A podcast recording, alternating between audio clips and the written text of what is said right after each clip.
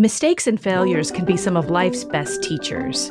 When it comes to letting our kids fail, how do we know the difference between letting them fail and letting them drown? What do you do if your teenager hasn't mastered the skill of asking for help? Or what do you say when your teen doesn't even care? Welcome to Flusterclux with Lynn Lyons, where we talk about how to manage those tricky emotions that show up in all families. Serious stuff without being too serious. I'm your co host, Robin, and I'm Lynn's sister in law, and I'm here to ask your questions. And I'm Lynn Lyons. I'm an anxiety expert, speaker, mom, and author, and I've been a therapist for over 30 years. Parenting can be a flusterclux, and I'm here to help you find your way. And I'll even tell you what to do and what to say. Lynn, I think this episode is super duper relevant as we start the new school year, and particularly in the context of some parents maybe hiring homework coaches or sort of stepping in and filling in the gaps where their kids are still struggling to perform academically. Mm-hmm. What would you like to say to parents as we start a new school year? I really want parents to know that this isn't about all or nothing, so that we're supporting our kids, we're encouraging our kids, we're letting them fail. But there are certain circumstances with kids who have learning issues or other things like that. I don't want parents to think that they take the approach of, okay, so I'm totally hands off. I'm not going to do anything. If my kid is screwing up, I'm going to let them drown because then you're going to have a, another problem on your hands. So it's really about how you figure out when to step in and help and when you allow your kids to make mistakes and suffer consequences oftentimes in a way that's not going to be life altering, but is really going to give you an opportunity to teach them some important skills and lessons. So, for parents of younger children who are in elementary school, what do you think is a really great best practice? When kids are learning something new, when they're coming up against a challenge, I want parents to be there to support, but I want you to allow your child to feel some distress and some discomfort as they're learning something new. I want you to support that they get help from their teachers so that you are not stepping in with homework to make sure that everything goes back to the teacher perfectly, because then the teacher doesn't really even know what's going on. But talking to your kids about the normalcy, the importance, the certainly difficulty in learning something new and not knowing how to do it at first and giving room for those uncomfortable feelings that you support, that you talk them through, but you don't jump right in and do it for them. Right. This episode is really unpacking that skill of differentiating when you step in and when you hold back. Exactly. Which I think is like, you know, we need a lot of practice with it as parents. Yeah. And it's a moving target. It's a flexible skill. It's a skill that's really important to develop early on because what happens as kids get older and the stakes get higher, parents are far less willing to develop that skill when you've got a junior in high school than when you've got a fourth grader or even a seventh grader. Hey, Lynn, we have a great listener question today because I think that it speaks to this ongoing challenge parents who even intellectually know that they need to give their kids the space to fail. They might know that, but how do you actually put that in practice and know how to do it always feels maybe a little uncomfortable or they might feel a little uncertain about that process. So I'm going to give you this new listener question. Okay, I'm ready. My 16 year old daughter has been diagnosed with anxiety disorder and has some executive function challenges.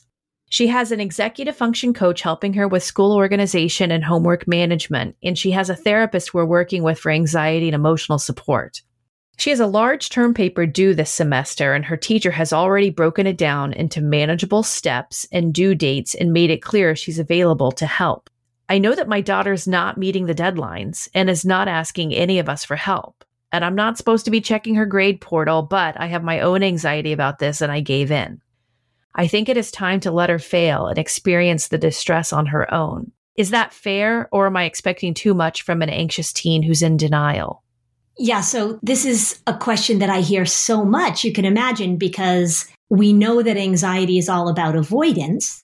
And we know that one of the things when we're working with anxious kids and when I'm working with anxious families, it's that balance between when do you step in and help and when do you allow them to develop the skills. and how do you help them develop the skills? So here's the first thing that I was sort of struck with by this in terms of thinking of skills, right? This 16 year old clearly has a very caring parent, right? She's got a very caring mom. She also has a teacher who is helping her break down the assignment. She also has an executive functioning coach and she also has a therapist.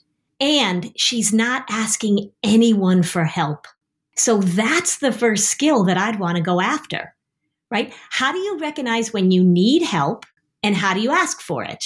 And we've talked about this before. This is such an important skill of being able to recognize where are your strengths and where are your weaknesses. So it's so important to recognize when you ask for help, what are your strengths? What are your weaknesses? And avoidance, when it comes to anxiety, right? Avoidance is the name of the game. So if anxiety is all about avoidance, I'm wondering how that pattern is being addressed.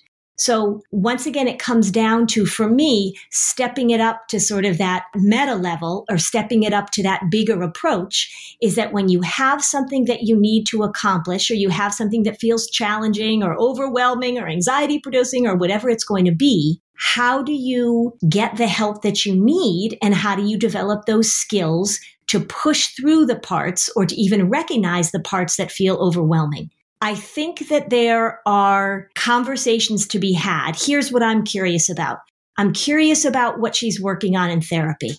I'm curious whether or not mom knows what she's working on in therapy. I'm curious about whether or not the executive function person is talking to the therapist and whether or not they've identified where the challenge comes from. Because if you've got a kid who's really anxious, and if there's some perfectionism there, and if there's some fear of what I have to step into, then oftentimes avoidance becomes the prominent thing that's going on. And it looks like she's disorganized or she looks like she doesn't know how to do what she needs to do. So I'd really want there to be communication between the executive functioning coach and the anxiety person. Because I feel like so often those two things are connected. And sometimes they both exist. Sometimes one's stronger than the other. Sometimes the anxiety is really driving the train and really looking like executive functioning issues. For example, if you've got somebody who's really perfectionistic and they're not handing in their homework, everybody thinks that they they're disorganized. Well, they know where their homework is. It's just not perfect. So I'd really want to sort that out a little bit.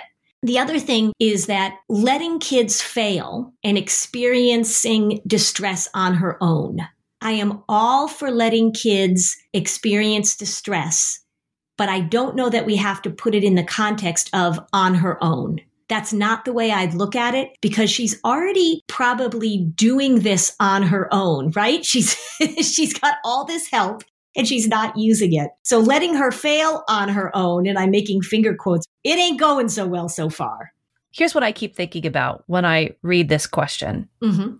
You know how we don't know these families? right? So mm-hmm. we're each projecting what we think is our best guess of who we see in this. I keep seeing two very contrasting potential realities. And of course, it's probably neither and it's somewhere gray in the middle. Mm-hmm. But I could, and you tell me your feedback on this. You see clients like the 16 year old a lot. So then you would know what the range is. Mm-hmm. To your point of teacher, therapist, executive function coach, and mm-hmm. parent, is she just checked out because no one's given her the room to feel invested? Or that is such a good question. Is she the kind of kid who is like, oh, and this is what the executive coach said, and this is what my teacher said, and mom, this is what someone such said, and I'm trying to do it all, but I can't, right? Is she showing that she's liking this involvement and that she needs it? Is she verbalizing that this is the right thing for her? Or is she just like, you know what? Why should I even bother? Because everyone else is doing this. Yeah, that is a really good question. And you're right. We don't know this about this young woman. Does she feel like, you know what? Go ahead. Everybody can step in and, and do my job for me. Maybe she doesn't have any confidence in her ability to do things because if we've got an anxious mom that has been told not to check her grade portal, so that's a little sign also, right? So somebody told mom, like, you need to back off. And so this makes me think, Robin, such a good question. And again, I go after that language of letting her fail on her own, experiencing distress on her own. I think we can just modify that a little bit and figure out one question we really want to ask. What do you want? And what do you feel like you're capable of doing? And what do you think you need help with? That's what I would want to ask. Let's hear more of that after we come back from our break. I am really working on improving my diet by making sure that I get the best quality products, organic foods, and I really want to make sure that I'm not using harsh chemicals in my home. Thrive Market is my go-to for all of my grocery and household essentials. The convenience of getting everything online and then quickly shipped to my doorstep. That is a huge time saver. I love that Thrive Market carries brands with the highest quality ingredients and sourcing methods. They restrict hundreds of ingredients across their food and cleaning categories. I can use their filters to suit my lifestyle needs. So maybe you're looking for organic snacks for your kids, or maybe you're gluten free. As a Thrive Market member, I save money on every single grocery order. You will too. On average, I save over 30% each time. They even have a deals page that changes daily, always has some of my favorite brands. When you join Thrive Market, you're also helping a family in need with their one for one membership matching program. You join, they give. So join in on the savings with Thrive Market today and get 30% off your first order plus a free $60 gift. Go to thrivemarket.com slash flusterclux for 30% off your first order plus a free $60 gift. That's T-H-R-I-V-E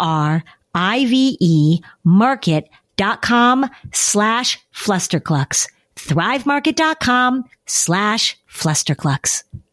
How are those New Year's resolutions going? Well, many are destined to fail. But lucky for you, here's one easy resolution idea that we gave you that we can all make, and it will make your life easier. It'll be kinder to our planet, and it will transform the way you do laundry in 2024. And that is switching to Earth Breeze. Earth Breeze looks like dryer sheets, but it's ultra concentrated laundry detergent, and it couldn't be easier. You just throw a sheet in with your laundry in any temperature, and you watch it dissolve in any wash cycle hot or cold. There's no measuring, there's no mess, there's no fuss, there's no wasteful plastic jug. EarthBreeze fights everyday stains and odors, giving you an amazing clean every time. The best part is you'll never run out again thanks to EarthBreeze flexible subscription that you can adjust, pause, or cancel at any time with no hidden fees or penalties. And you'll save a whopping 40% when you subscribe. Shipping's always free and it comes in a slim cardboard envelope that saves a ton of space. So switching to EarthBreeze won't only make laundry day easier for you, but it will also be easier on the planet. So help me make plastic jugs a thing of the past. And if Earth Breeze doesn't end up being the 2024 update of your dreams, you don't even have to return it. Just let them know it's not for you and you'll get a full refund, no questions asked. Get started with Earth Breeze and save 40%. Go to earthbreeze.com slash flusterclux. That's earthbreeze.com slash flusterclux for 40% off your subscription.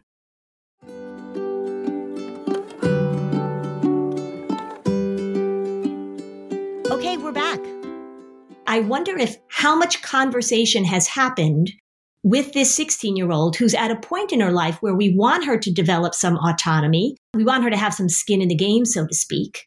That's a great question. Has she just checked out? Has she's like, oh my God, I, I you know what? I don't, I don't care. Everybody's going to do it for me. I have to go from one person to the next. Clearly, the mom has a history of being very involved in academics because, like you pointed out, she knows she's not supposed to go into the grade portal and she broke her own rules or she broke rules mm-hmm. that someone told the mom, maybe her therapist. Mm-hmm. Could the mom say that this daughter has actually developed autonomy and had skin in the game in a different part of her life? Or is having skin in the game a skill that the daughter has clearly not learned yet and is working on? So that's the other thing, too, is that does the daughter have a hobby or some other project or something that is getting a different skill set that schoolwork isn't? Mm-hmm if we go back to thinking about the skills that you want to develop, so asking for help, that's the first skill I'd want to go after.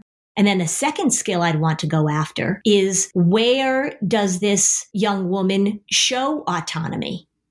right? Where does this young woman follow through? Does this 16 year old know what sequencing is? Does this 16 year old in other areas of her life know how to move from beginning to middle to end? In the question, the teacher has already broken it down. They've given her due dates, right? She's got this paper due. She knows she has to have this broken down and this broken down. And if she's got executive functioning challenges, that's a skill that you learn. Are there other places? Is this an academic issue or is this an overall issue?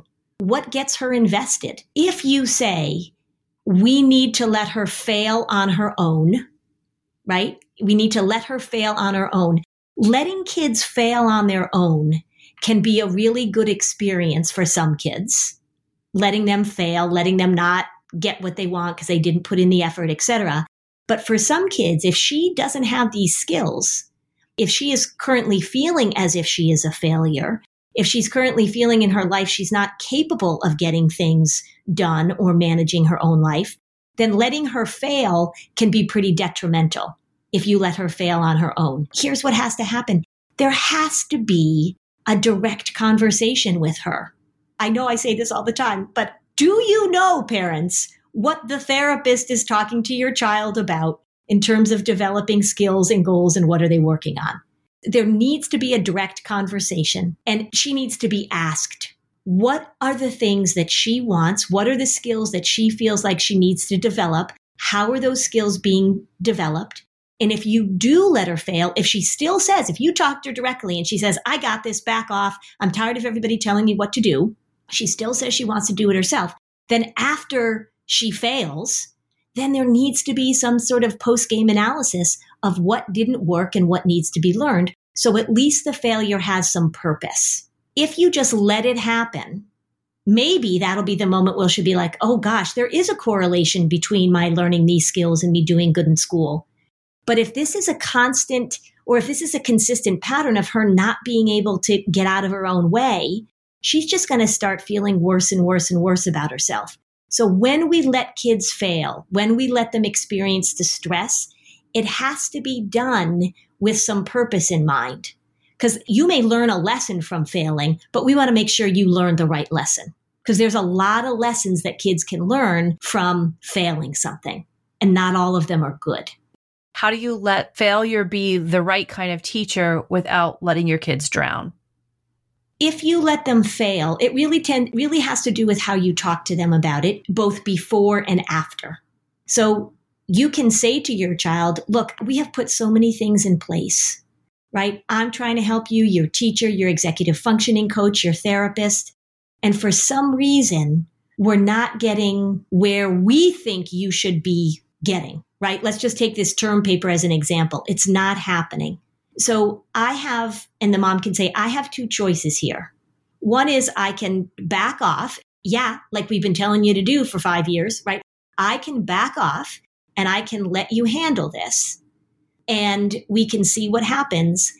Or we can work on you getting the skills that you need. If you don't hand in this term paper, there's going to be some consequences. And you may say, and I'm going to allow that to happen. And then we're going to have to figure out what we do from there. And even to say, I would say if this if family was in my office, I would say, what will be the next step when she doesn't hand it in? What do you all plan to do? What's going to come next? Because when we let kids fail and then the tone of it is, see, I told you so. See, look, that's what I said. I knew that would happen. Yep. Knew you were going to get an F. I mean, I've heard parents say this. Now, when you want to apply to this school or that school, or you want to do this, you've dug yourself a hole. I heard one parent say, you know what? You cannot do this if you want. And I am just hearing the doors of your life slamming. that's, that's not what you want to say. But if you say, look, there are things that you can learn from this. There are things that I'm going to learn from this as a parent. Let's talk about what there is to be learned. Now, maybe you have that conversation after the failure happens. But you want to let her know if you're going to go hands off, if you're going to let her fail this long term project, you want to say ahead of time, I recognize what's happening. I love you. I want you to know this is really hard for me to allow this to happen. And if you do fail this project, then we're going to have to talk afterwards. You're going to have to talk with the people that are here to support you what we're going to do next. Cause I, I'm not going to let you drown. I'll let you fail, but I'm not going to let you get so buried into a hole that you can't get out of. The thing we don't want to have happen when we let kids fail, we don't want them to get the message that A, you're incapable in a global way. You can't handle this. You made your own mess. Now you got to clean it up. And also that this is a pattern. This is who you are. We don't want them to take that on as their identity because then they get to that very, very unfortunate place of why bother? Nothing that I do matters.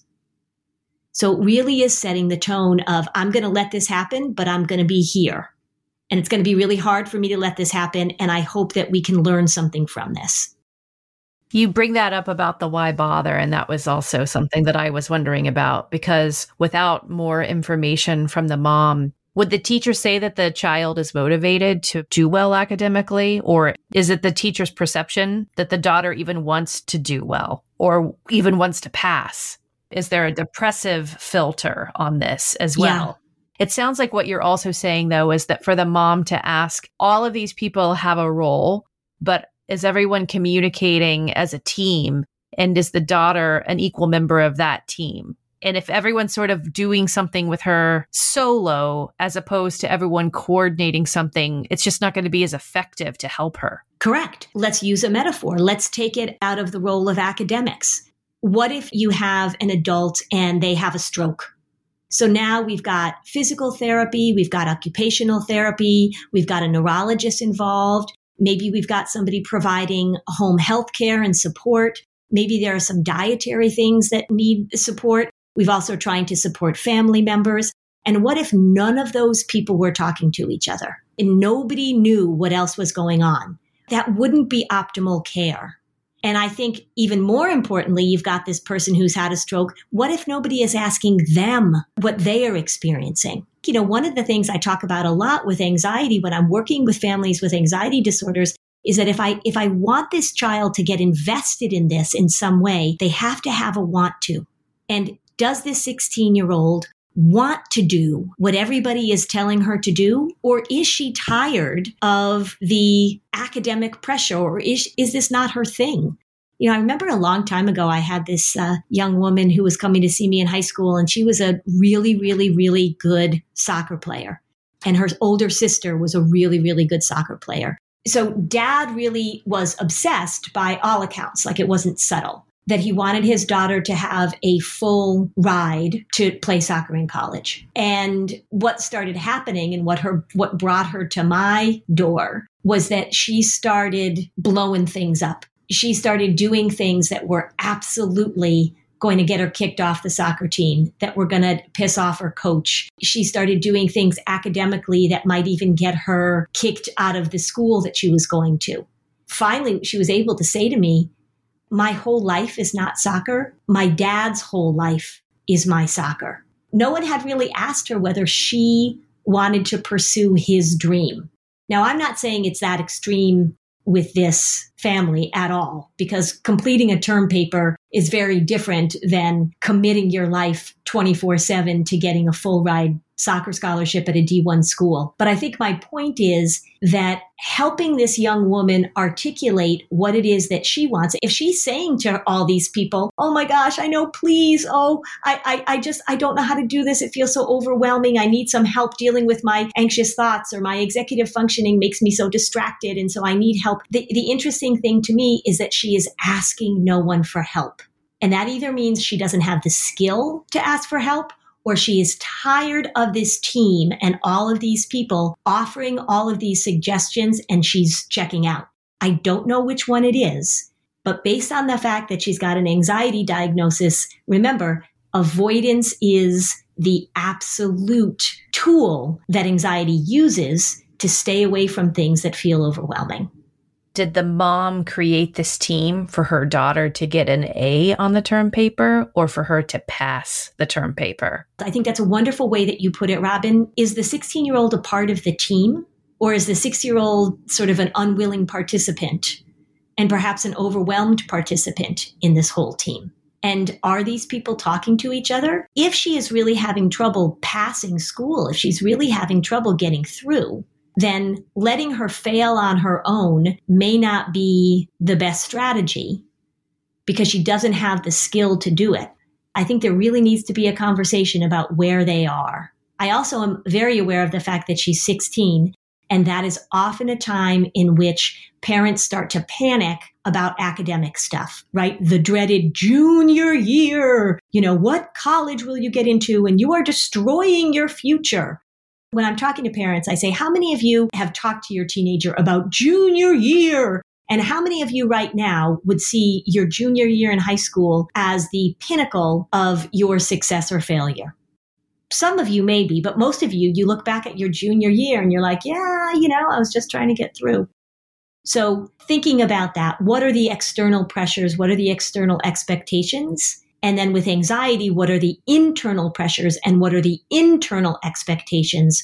And are these two things communicating with each other? Because if there's anxiety, there's a lot of internal stuff going on, and there may be a lot of external stuff going on too. Do you see or do you have any observations from other families that you actually know, right? Because, you know, we both admit this mm-hmm. is a mm-hmm. tough situation without having more information about this family to really know the context of this. But I feel like you did mention that there has been this trend of homework coaches and other types of mm-hmm. support, parents who are very invested in academic outcomes and college success. Can you talk a little bit more about that as a separate issue?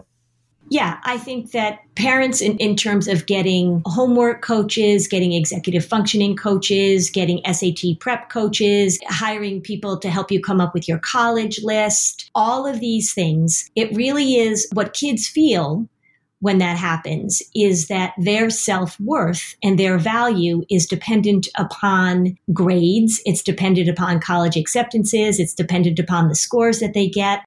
And what parents tell me all the time, and I get it, they will say to me, you know what, this is what she wants, and we're only doing this to support her. They might say that. Or they also might say, she doesn't know that this is what she needs, but we do.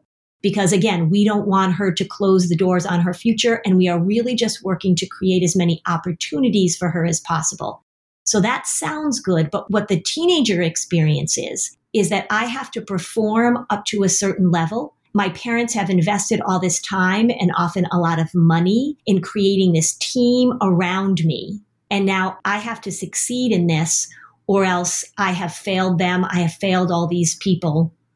Right? I mean, it's a very powerful message to give to a child that I am hiring all of these outside experts to make you better if I had this family in my office, and again, we, we don't know the whole story, so we're sort of speculating with the information that we have, but I would just try and change the, t- the kind of conversations that they're having. One of the things that is really important to think about as a parent is that if you are having the same conversation over and over and over again, and if we were watching it, I say this to parents all the time, I'm going to imagine that we're videotaping the conversation is videotape an old language? I, am gonna.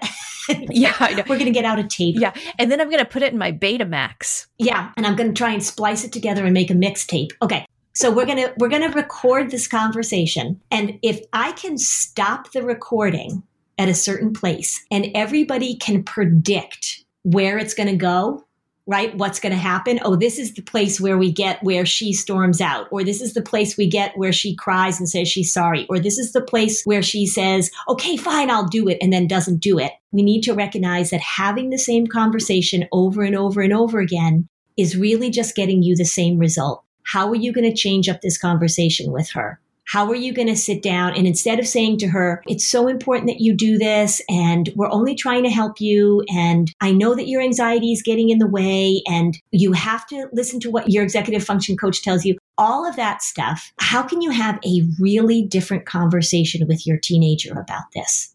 How can you sit down and say, okay, so we've come to this place, haven't we? Where you've got this and this and this, and I've been told this and you've been told this and your therapist is saying this and your executive functioning coach. We've had this conversation.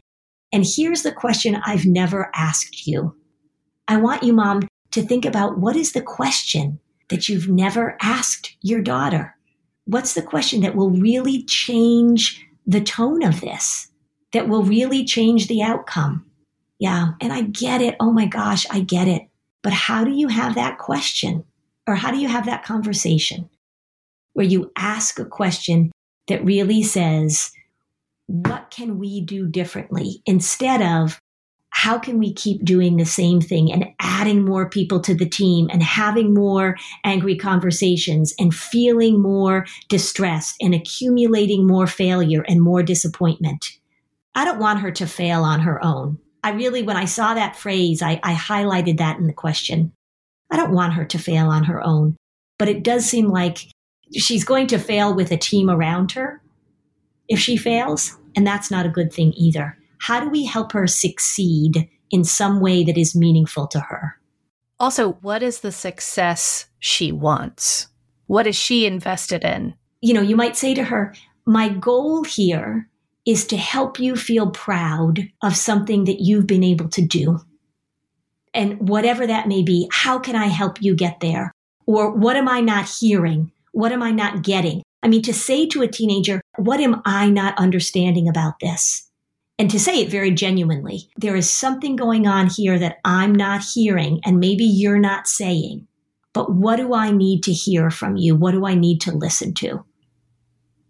Yeah, because something's not working. You can't, you have this whole team of people and something's not working. That's so great. I love that. I just want to repeat that for everyone to lead with the question, what am I not understanding? What do I not know that I need to know so that it makes sense to me? Instead of accusing mm-hmm. your child, you make no sense. I don't understand what you're doing. Right. That's not going to solicit the information to enlighten you more on the situation. So we'll be right back after this short break. This message is sponsored by Greenlight. So when you're a parent, you're going to have your fair share of big talks with your kids, right? About all sorts of big topics. One of those big talks should involve money. And Greenlight can help with that. Greenlight is a debit card and a money app that's made for families. It allows you to do instant money transfers. You can get real time notifications of spending. You can manage chores. You can automate allowance. I know with my kids, we really wanted to help them see the cause and effect, right? If you spend money now, you're not going to have it later. If you earn money now and you save it, maybe you can put it towards some big purchase that you're looking forward to. This is called financial literacy and it allows kids to build independence, to learn how money works, to make them better savers, better spenders. The Greenlight app also comes with an in-app financial literacy game. It's called Level Up so that kids can build money confidence through videos, bite-sized challenges, mini games, and more. More than 6 million parents and kids use Greenlight to learn how to make responsible financial choices. So stop putting off the money talk and start putting your kids on the right path. Sign up for Greenlight today and get your first month free at greenlight.com slash fluster. That's greenlight.com slash fluster to try Greenlight for free. Greenlight.com slash fluster. Do you think seeing a therapist or a psychiatrist would be helpful? But you don't have the time to actually find one? And then, like, when do you have time to meet with them? Try Talkspace. By doing everything online, Talkspace has made getting the help you want easy, accessible, and affordable. It's in network with most major insurers. There's no need to commute to appointments. You won't miss time at work or have to line up childcare in order to attend sessions. It's mental health care made easy. Talkspace lets you send messages to your therapist so you don't have to wait for your next session. Therapy can help you shift your perspective and find tools to cope in difficult times. Talkspace is the number one online therapy platform with licensed therapists in over 40 specialties, including anxiety, depression, substance abuse, relationship issues, and much more. As a listener of this podcast, you'll get $80 off your first month with Talkspace when you go to Talkspace.com slash fluster. To match with a licensed therapist today, go to Talkspace.com slash fluster to get $80 off your first month. That's Talkspace.com slash fluster.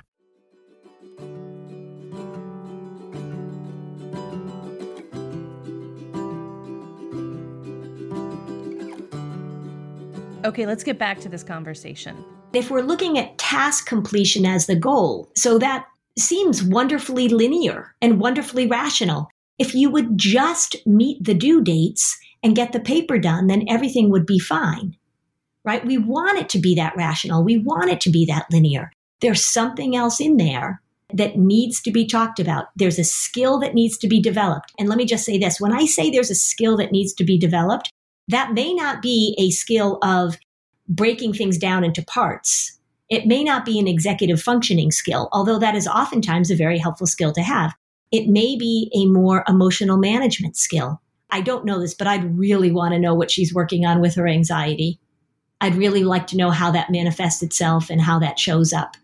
You can tell anxious people to do things all day long. And if they don't know how to manage their anxiety, they don't do them.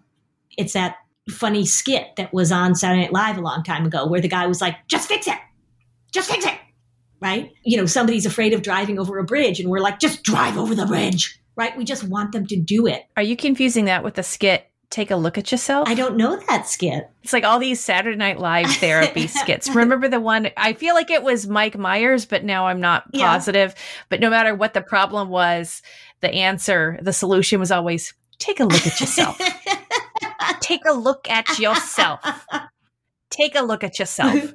It was very coffee yeah. talk. That was what I thought you were talking yeah. about. I don't know the, the other, other one. one. was a guy where I, I forget what I for, I don't I, I, can't remember who it was, but it he was on he it was on Weekend Update, right? And he'd be doing a commentary, and there was just some big problem that needed to be fixed, and people weren't doing anything, and he was like, "Just fix it, just fix it." Yeah, it was good, but and that's that's how we think about this, right? If you could just do what you need to do, and then the question is, if somebody isn't, or if somebody can't, or if somebody won't then what do we need to pay attention to? And if anxiety is in there, right, that's a really powerful force, right? Just fricking drive across the bridge. Okay, my job is how do I help you manage the worry when it shows up so it isn't the dominant narrative about this? Because we know with anxiety, it tells you a really good story and it takes you to the worst case scenario. So, how do we help you? The place to start really is to have a different conversation with your daughter about this what is she invested in? And if you've got this whole team around her, if there's a lot of anxious energy around finishing things and getting it done, you know, you said she's in denial. I, would be curious, what is she in denial about? If she, is she in denial that she has executive functioning issues? Is she in denial that she has anxiety? Is this is this all these things that other people have told her about her that she doesn't really buy into?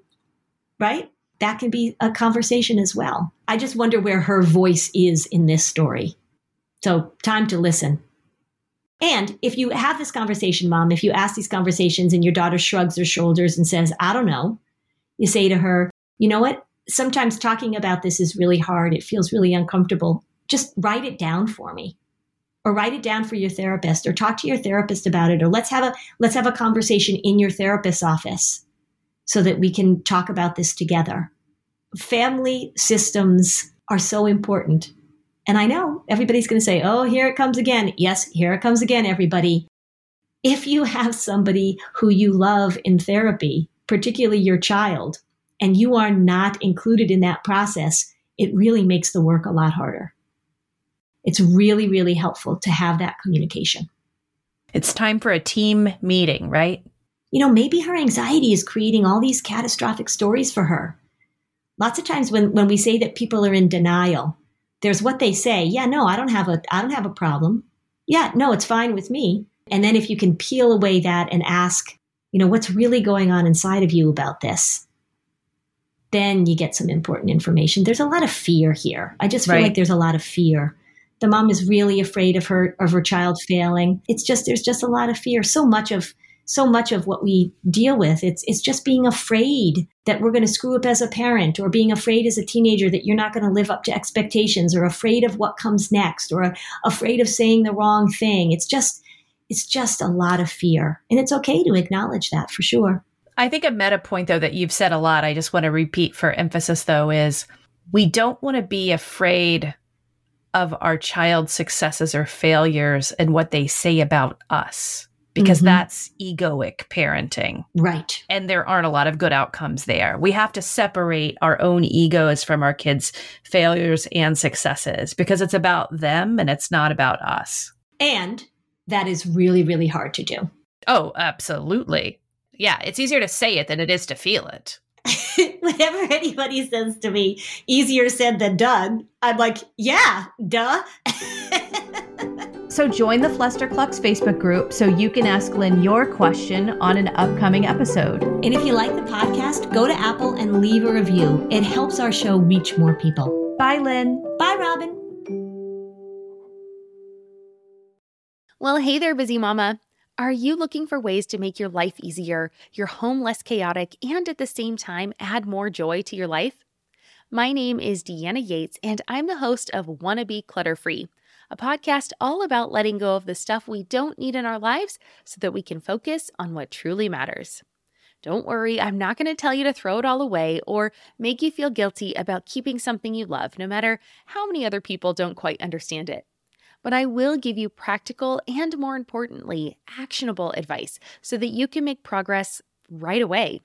And you won't just hear it from me, there are amazing guests too. It's like having your bestie in your pocket telling you it's okay to let go of the things that are not serving you and your family in a totally non judgmental way. So join me over on the podcast where we can work on progress over perfection for those of us that want to be clutter free.